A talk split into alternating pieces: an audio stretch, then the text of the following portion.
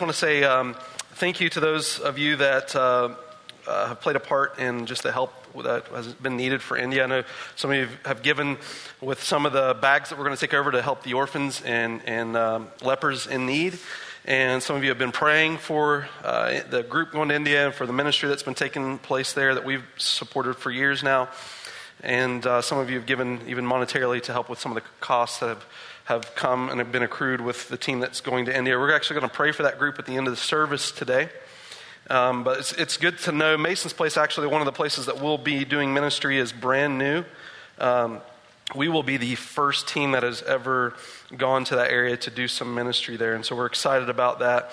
And this morning I'm going to share something relevant to what we're discuss or relevant to Mason's Place and what we discussed together. It's going to be in Second John. So if you want to turn there in your Bible, we're going to look at two important truths that I think just resonate with what sets uh, helps set Christianity apart in the realm of teaching and understanding and belief that transforms our lives.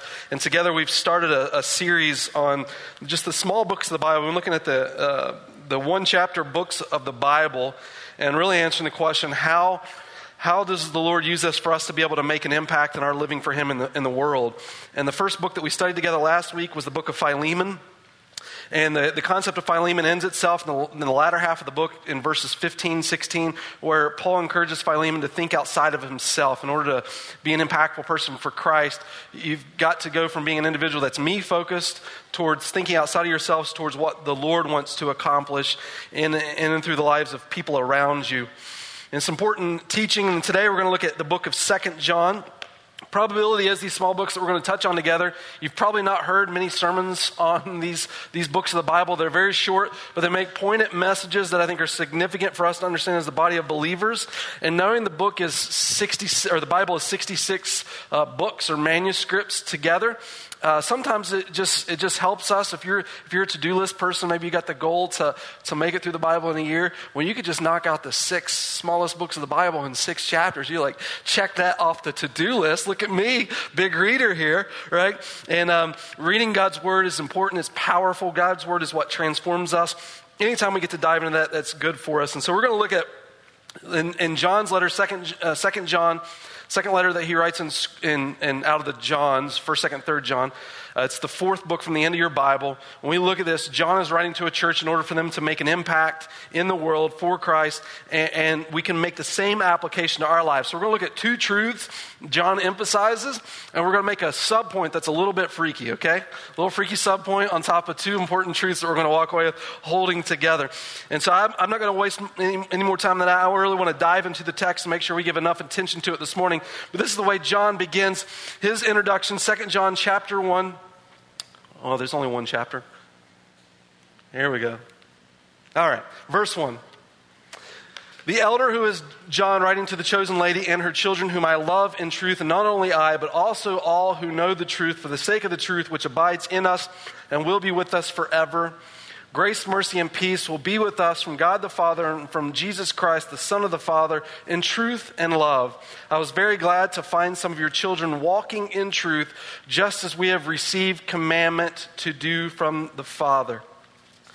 These opening lines are a typical introduction you often find in Scripture. It lays the foundation for John wants to go on the journey with us as, as he unfolds what he thinks is significant to the church. And I want to start off verse 1 and just explain to this. Why is John writing, writing to a lady, right? What is this? Is, is he got some sort of, you know, uh, person that he's interested in in life? Is he about to get married, Hitch? Why is he writing this, la- uh, this, this story in this letter to this lady? Well, when you study John's literature, he tends to sometimes make things uh, apocalyptic or encrypted. He doesn't necessarily direct specifically to the people he's often writing to. And I think the word lady here signifies that in this passage of Scripture. He's not writing to a specific woman and her children, but rather what John is doing is identifying his letter to a particular church, but in order to mask the identity of that church because of circumstances and the environment around them, whether it be persecution or peer pressure from individuals. He just addresses it to the ladies. So those that receive the letter, uh, their identity is concealed when other people see who this letter has been written to. And so John writes this to the lady. Interesting thought about the word lady is that this word lady is, is the feminine form of the word Lord. And we know ultimately the Lord is Christ.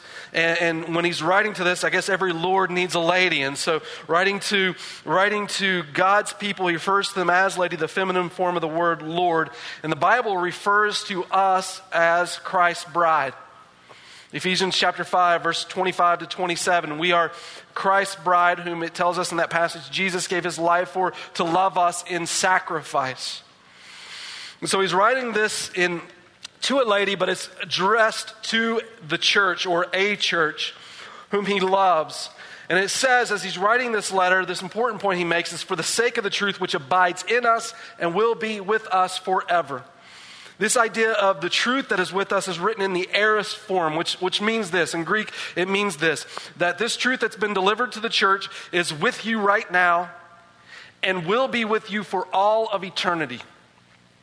And you think about that, the things that you've learned about the Lord that are true, that are biblical, that are real, those truths you will continue to celebrate for all of eternity. That's how significant these are. And John is saying that this truth has been entrusted to us. It says in, in Jude chapter 3 that, uh, that we're to earnestly contend for the faith that has been once for all entrusted to the saints once for all time entrusted to the saints. So he's identifying this truth now has been culminated in Christ, given to the church, and it is ours forever to hold on to and walk with in Jesus. In fact, in verse 4, he says, to walk in truth.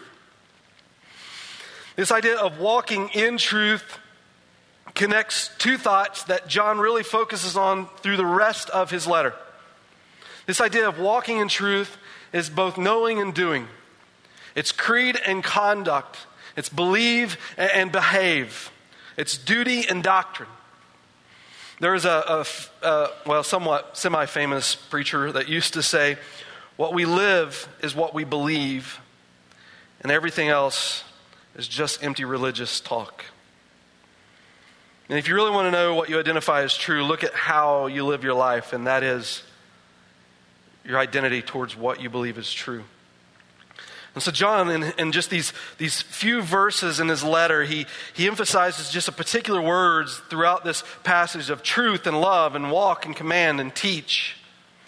This idea of living in truth and love. And so, what John is saying to us, same thing Paul said in Ephesians chapter 4, verse 15, which is a theme verse for us as a church speak the truth in love, and we will grow up in him. So, Second John is the application or the expounding upon that, for, that verse in Ephesians chapter 4 and verse 15. Paul saying to, or excuse me, John is saying to the church, church that's being under persecution, if I've, I've, had to mask your identity to call you a lady rather than to refer to the specific church, here's the message I want you to, to understand. In order to live triumphantly in your circumstances of hardship, these two thoughts, these two thoughts are the power for the church to live significantly and with impact in this world, both in your life and in those around you. Walk in this belief and behavior truth and love. This truth is with you for all of eternity. Now, John, in a positive note, is referencing how he desires for us to live. I, I, want us to just think this way. The goal that God has for us in mind is to be transformed in the image of Jesus. That is what we're pursuing. And, and in order to further provoke the significance of this truth, the importance of this love, as you've seen in this video this morning, the significance of who Jesus is really shines forth in the lives of individuals who are called Dalits. How would you like that? I'm a Dalit. Just delete me, right? And everything that happens to me is because I deserve it. But yet, the truth of who Christ is and his love extended towards us, and while we are sinners, penetrates that darkness, gives us significant meaning. The truth that you hold to, it's impactful for eternity. And so he says well, on the back end of this, if you think about what the alternative represents, if I, if I skipped ahead to, to verse 7, you're going to have to give me a click on it. In verse 7 uh, of this passage of Scripture, he gives them the, the flip side of this. We're going to go back and cover the other verses in just a moment. But in verse 7, oh, oh, wait. There we go. Verse 7 For many deceivers have gone out into the world those who do not acknowledge Jesus Christ as coming in the flesh, this is the deceiver and the Antichrist. the alternative to this, the ever present Antichrist.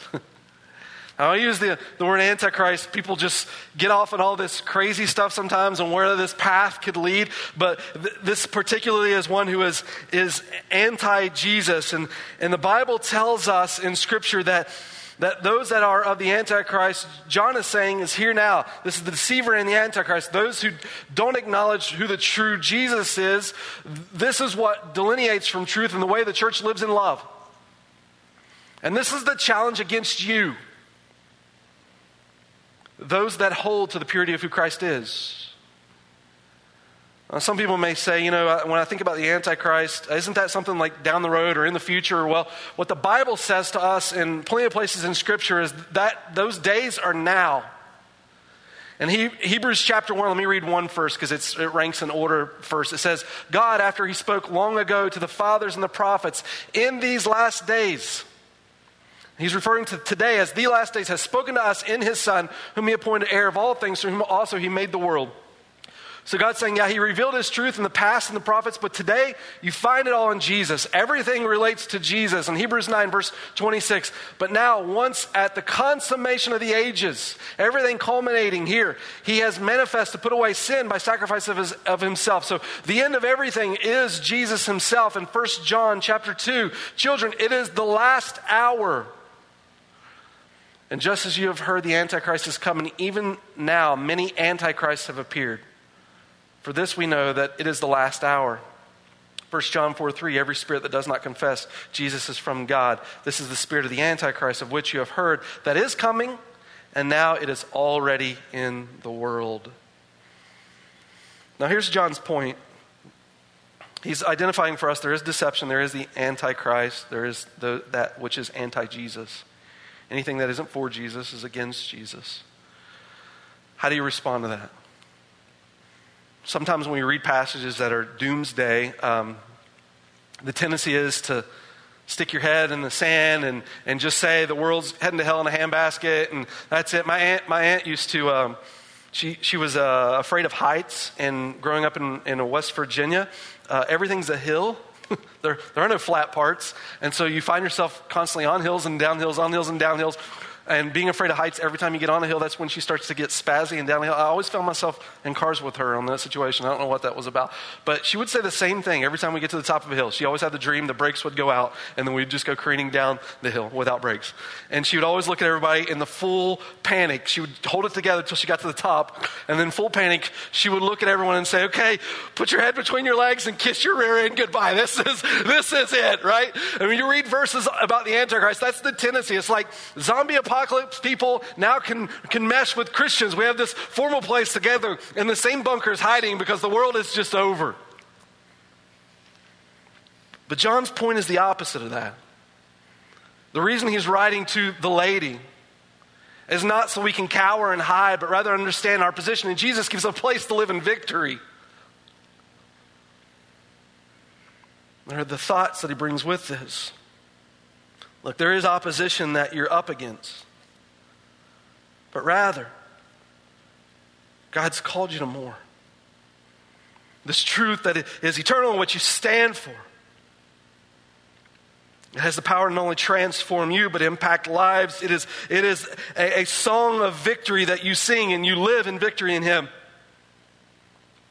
And so, if you know verse 7 where, where John is leading, let's go back and look at verse 5 and 6, the, the two thoughts that John carries now. It comes, it comes in verses 4 to 6, really, and then it goes in verses 7 to 9, and then he adds a couple thoughts here at the end, or 7 to 10, adds a couple thoughts at the end. But he says this in, in verse 5 Now I ask you, lady, or the church, not as though I were writing to you a new command, but the one which you have had from the beginning, that we love one another. And this is love that we walk according to his commandments. And this is the commandment, just as you have heard it from the beginning, that you should walk in it. And John's saying that God desires for us to follow him in his commandments. If you want to know what the commandment is, it's this love that he's talking about, not a, a new commandment, but an, but an old commandment. I think John here is alluding back to John chapter 13 and verse 34 his final moments with Christ. And just before Jesus has been crucified. Jesus looks to his disciples and says, A new commandment I give unto you that you love one another. The thought of loving one another isn't new to the Bible, but then Jesus adds this thought that you love one another as I have loved you. You also love one another. And by this, others will know that you are my disciples if you have love for one another. Jesus contextualized the type of love that he talks about. You know, biblically speaking, when we talk about the word love, culturally it clashes. Love in our culture tends to be fluffy, tends to be fleeting, tends to only offer itself when it's convenient. But according to Jesus' example, his love is not the pansy kind of love that our culture often reflects upon. Sense of honor and duty that endures through the hardship. John is saying, no doubt, to the church, church, you are up against adversity. But the victory is yours. And the place that you find your victory starts in the way that you respond toward one another is in the purity of who you are in Christ. That you love one another as Jesus has loved. That we ourselves become a community that, are, that is intended to encourage one another to remain in the Lord. Why? One, there is an Antichrist. But two, more important than that, the truth for which we stand will endure for all of eternity. While we look at who the Antichrist is, the point of what John's saying is not what we are trying to avoid, but rather who we are becoming in Christ, which makes the battle that you fight far more significant because the truth of who he is endures forever. On the thought of that, it reminds me of a passage of Scripture that it's found in the book of Galatians in chapter 2, where Paul references a time in the church when there is adversity uh, among the believers and they're, they're fighting over the gospel. People of false deceivers, representing a, something that isn't of Jesus, comes into the church and begins to teach a, what they claim is a truth that conflicts with the gospel and the identity of what Christ is, what he stood for, and who he is. So much so that when you read the book of, of Galatians, chapter 2, verse 11, Paul uses the conflict as an example. And this is what he says. But when Cephas, who is Peter, this is Peter's other name, but when Cephas, who is Peter, came to Antioch, Paul says, I opposed him to his face because he stood condemned. For prior to the coming of certain men from James, he used to eat with the Gentiles, but when they came, he began to withdraw and hold himself aloof, fearing the party of the circumcision, which are the Jewish people. The rest of the Jews joined him in the hypocrisy, with the result that even Barnabas was carried away by their hypocrisy. But when I saw that they were not straightforward about the truth of the gospel, I, I said to Cephas or Peter in the presence of all, If you, being a Jew, live like the Gentiles and not like the Jews, how is it that you compel the Gentiles to live like Jews? We are all Jews by nature and not sinners from among the Gentiles. Nevertheless, knowing that a man is not justified by the works of the law, but through faith in Christ, even we have believed in Christ Jesus, so that we may be justified by faith in Christ, not by the works of the law, since by the works of the law no flesh will be justified. What's happening here? Story tells us that in Galatians. Paul goes throughout the region of Galatia and he preaches the gospel, and then he finds that people have infiltrated the church and began to teach a salvation by works. You have to obey the law in order to be a true believer, so live out the Jewish law. And Paul comes in at the end of this and he concludes that it's not the law that justifies, but rather the law condemns. It's Christ alone who justifies. That's the reason Jesus died. But yet, what you find in the story was that the pressure around Peter by the Jewish community who was teaching this, those were his people. And so he abandons what he believes to, to live in, in harmony with the people that contradict the truth of who God is. Why does Paul bring this up? Why would Paul share this story? Do you think so we look at Peter and shake our finger at him? How horrible are you, Peter? What an awful guy that Peter is, right? I don't think that was Paul's intention. I think Paul uses this illustration, one, because he's talking about false teaching and the influence it has, but two, he's saying to us that even if Peter, an apostle of Christ, one who walked with Jesus, if an apostle of Christ, one who walked with Jesus, is able to deny the truth, who are you?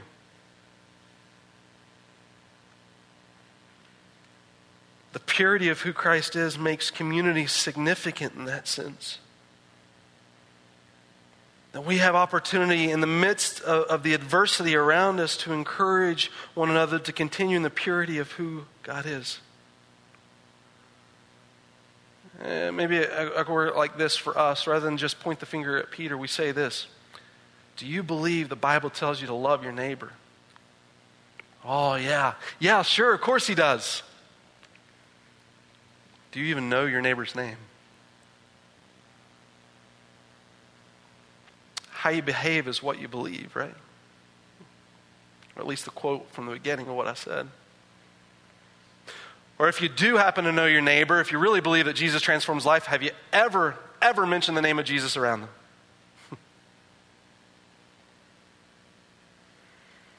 See, it gets easier for us when we begin to think specific, not particular to Peter, but we look at the illustration by, uh, as a larger picture of what Paul is trying to encourage us to, to recognize that all of us in our lives need encouragement to the significance of who Christ is. And the love of the community is what helps us to promote that in this world.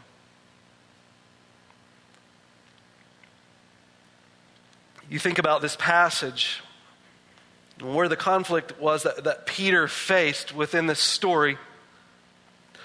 Bible tells us that the fear of the Lord is the beginning of wisdom. We talk about uh, fearing the Lord. I think it's important for us to understand that the fear of the Lord is the biblical Christ that is pictured in talking about fear. When we talk about fearing God, if your picture of God is not a healthy picture of God, then it can be a detrimental thing to talk about the fear of the Lord. But when we use the reference Proverbs chapter 1, verse 7 the fear of the Lord is the beginning of wisdom. This idea of fear is one of reverence, one of awe, one of surrender, one of living your life to honor. As a parent with a child, you know if your child reveres you, especially in moments where they are either obeying you or disobeying you, right? We talk about fearing or revering a, a, a, parent or an authority figure, you, you see it in the life of a child when they hear what the parent says and follow whatever the parent's command is or desire for their lives. The same thing's true with Christ. What, what the passage is telling us is when you revere Jesus, when you understand his authority over you, that you're more attentive to what he has to say rather than what you want to say to yourself. You revere that in his authority and position. And what happened with Paul and Peter in this passage of Scripture is that, that Peter feared man rather than God. And in following after the community, it contradicts the truth of who God is. He found himself going down the slope of rejecting the truth of Christ.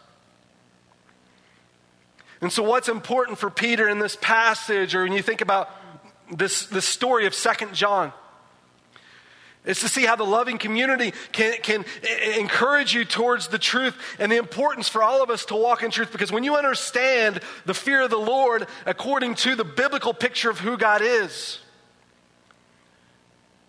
you see a God in his magnific- magnificence and glory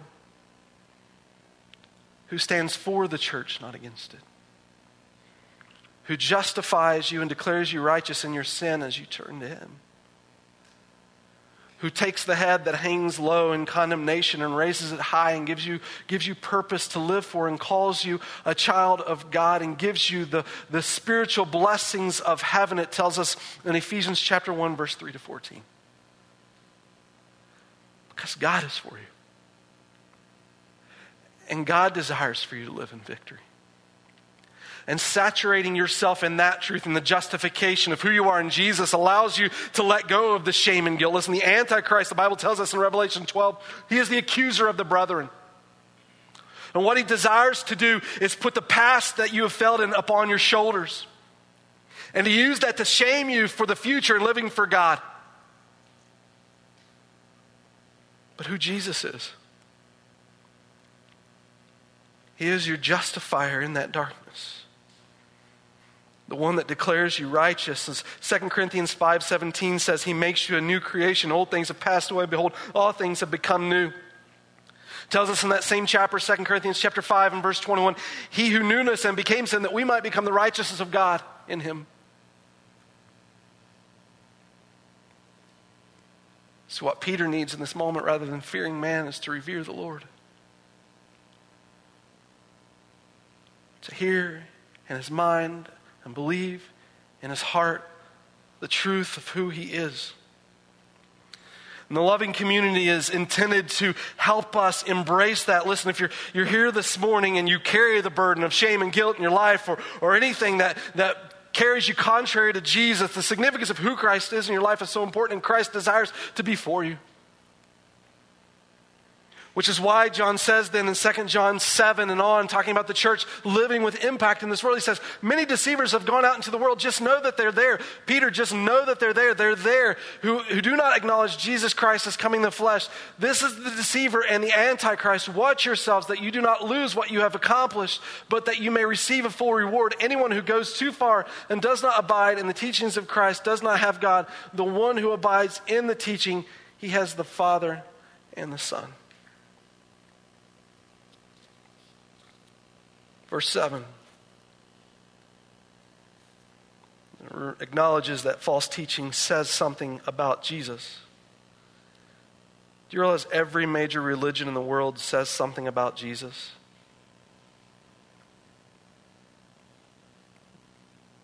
But it's not Jesus.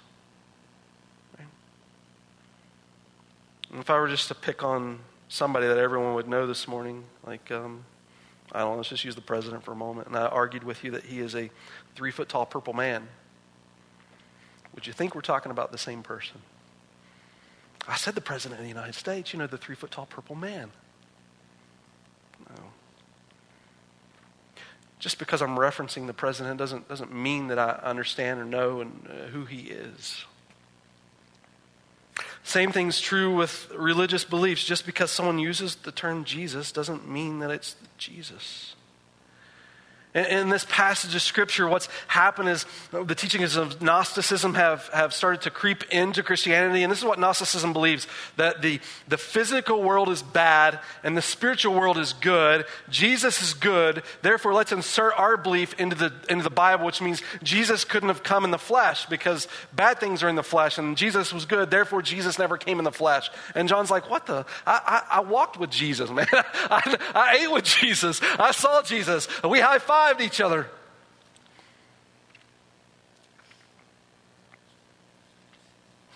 In verse 8, his encouragement is to keep running for the right team. And then he, and he goes on and says this in verse 9 Anyone who goes too far and does not abide in the teachings of Christ does not have God. And so, what he's saying is this idea of, of going far means you have gone too far. It's, it's looking for new teaching. It's, it's saying, well, we need more revealed to us, more revealed to us, more revealed to us. And John says in this passage, listen, you don't need you don't need a new commandment, but an old one. The whole point of Scripture is Jesus. And the sacrificial system was intended to point to Jesus. And Jesus called the Lamb of God. The temple was in, intended to point to Jesus. Jesus, Jesus says, and, and destroy it in three days, I will rebuild it, talking about his death and resurrection. The Sabbath was intended to point to Jesus. The word Sabbath means rest. And Jesus says, Come unto me, all you who are weary and heavy laden, I will give you rest. Everything in Scripture is intended to point to Jesus from Genesis chapter 3, verse 15. We studied recently the first statement in the first book of the Bible telling us that Jesus is going to come from a virgin and die for sin. It's all about Jesus. So, who Jesus is becomes paramount to our identity and our fear of the Lord and, and statement in that and walking in that and living in love and community, encouraging one another into that and not letting that slip. That is how the church lives in victory. Jesus himself said in John 8 24, Unless you believe that I am He, you will die in sin. In John 4 24, you must worship in spirit and in truth.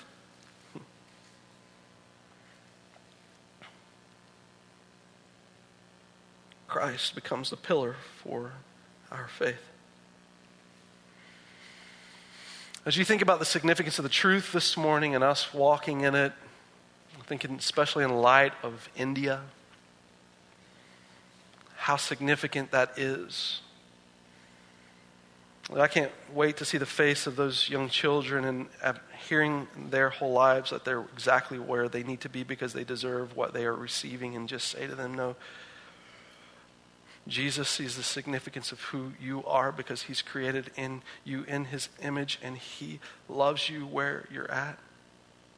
In fact, he died for you because of his love for you that you could experience life with him forever. So the teaching that they have goes like this that they're in a state of, uh, of reincarnation until they reach the place of Brahman or Nirvana where where eventually they will be uh, received into what God is, this uh, blissful state. And so they have to continue to be reborn until they've paid enough penance in order to, to go uh, into the presence of what they think God is. And Jesus tells us that uh, to be absent from the body is to be present with the Lord. And in 1 Corinthians 15, that He has transformed all things in, in the twinkling of an eye, that we who are flesh will become with Him in spirit because of what Jesus has done for us. So we think about the truth of this. Can I just share some, some thoughts for you as, as a church this morning? Some, some ways that I think this should impact us. One, who you believe Jesus is is paramount.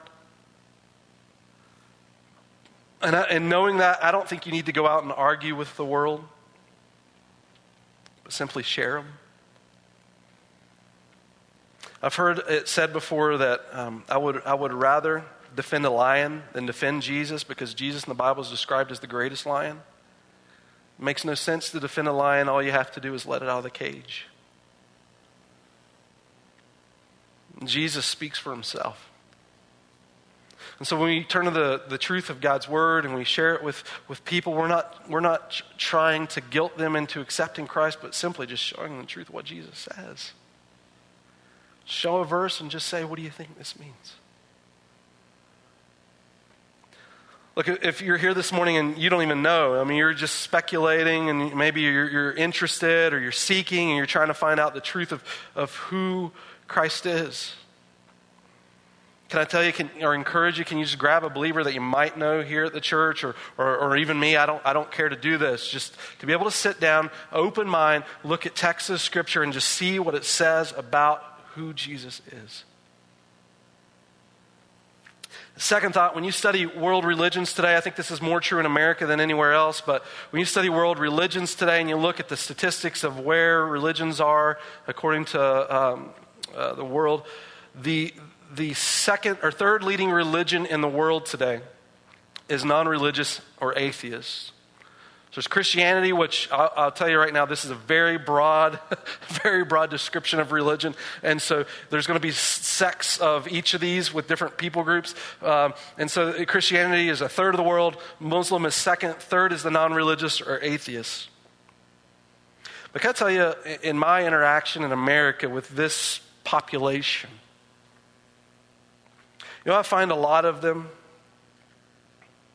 doing I don't think really, when you talk to them at first, they're rejecting Jesus. What, what they often are are people that um, are struggling or angry or frustrated because they've met some of these other people and they gave them a foul taste of the truth of who Christ is or just the idea of claims towards truth in general.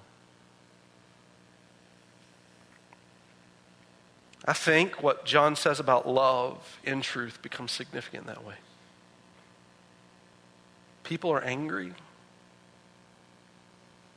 They have hurts that need healed. They need to see Jesus as that healer. There's a recent statistic I was, I was listening to someone quote that said that they went around to thousands of universities in America and they asked college students, What's the number one thing that you want? And some of them said to be really rich. But you know what three fourths of them said? 74%. They want to find significant meaning to life. They want a bigger purpose for why they're living. Can I tell you that was the thing that brought me to Christ? When I was in college trying to figure out a career, what in the world am I going to do with my life? I started thinking, man, there's got to be a purpose. If there's got to be a purpose, there's got to be something bigger than me. What is it, and what's his name, and what does he want? And I started an investigation for me into religions before I eventually put my life in the hands of Christ.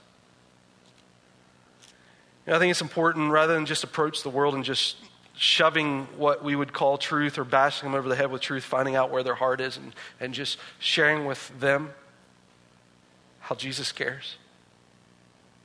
How his life is intended to in, intersect into ours and to bring us healing in him both now and for eternity. And in that, you become the light into darkness, a place to pierce the night a place that doesn't have to cower uh, by the claims of the Antichrist, but knowing that you've already been shaped in Jesus and your identity is wrapped in, in Him. You have the security of eternity in Christ, and that identity matters far more than what anyone would say around you. And then the application of everything that John says. This is how he ends his book. These last four verses we're going to look at real quick. I want to just touch on this because people use this very heretically sometimes. And in the end, he says, If anyone comes to you and does not bring this teaching, talking about the purity of who Christ is, do not receive him into your house and do not give him a greeting. For the one who gives him a greeting participates in his evil deeds. And so, look, I just told you, love people, share truth with them, and now you're looking at this verse and it's like, don't even invite them to your house. What is this talking about, right? If Jesus loves and cares for us, then we should be able to invite people into our house and love on people and care for people because they're created in the image of God. And I think John would agree with that. And what he's saying in this passage, remember, he wrote this letter to a lady, the church, and now he's talking about the lady's house, the place the people gather to worship. And so, what John is saying in this passage of scripture is there is a place when God's community uh, gathers together where they give attention, reverence, and awe to the Word of God. And when you do that, teach it with truth, right? What John isn't saying is don't receive people in your home. He's not saying don't receive people in your home that believe contrary to you. Rather, what he is saying is teach the Word of God in the place where people gather to learn about the Word of God with, uh, with purity and truth.